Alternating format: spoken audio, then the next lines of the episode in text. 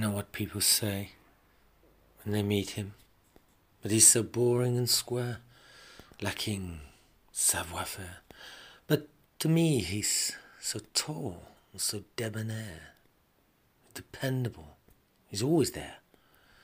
He doesn't grumble or rumble, he just hums, so humble.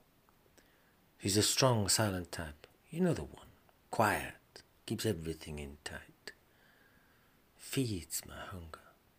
He lights up every time I open the door. His champagne, chocolates, caviar. His magnetic lips seal me a kiss. Sleep tight, darling, till the morning light. I can't keep my hands off of him.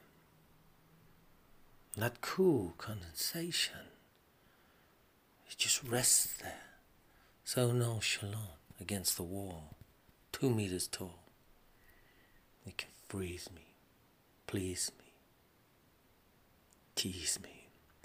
I'm having a long, tall love affair with a long, tall Frigidaire.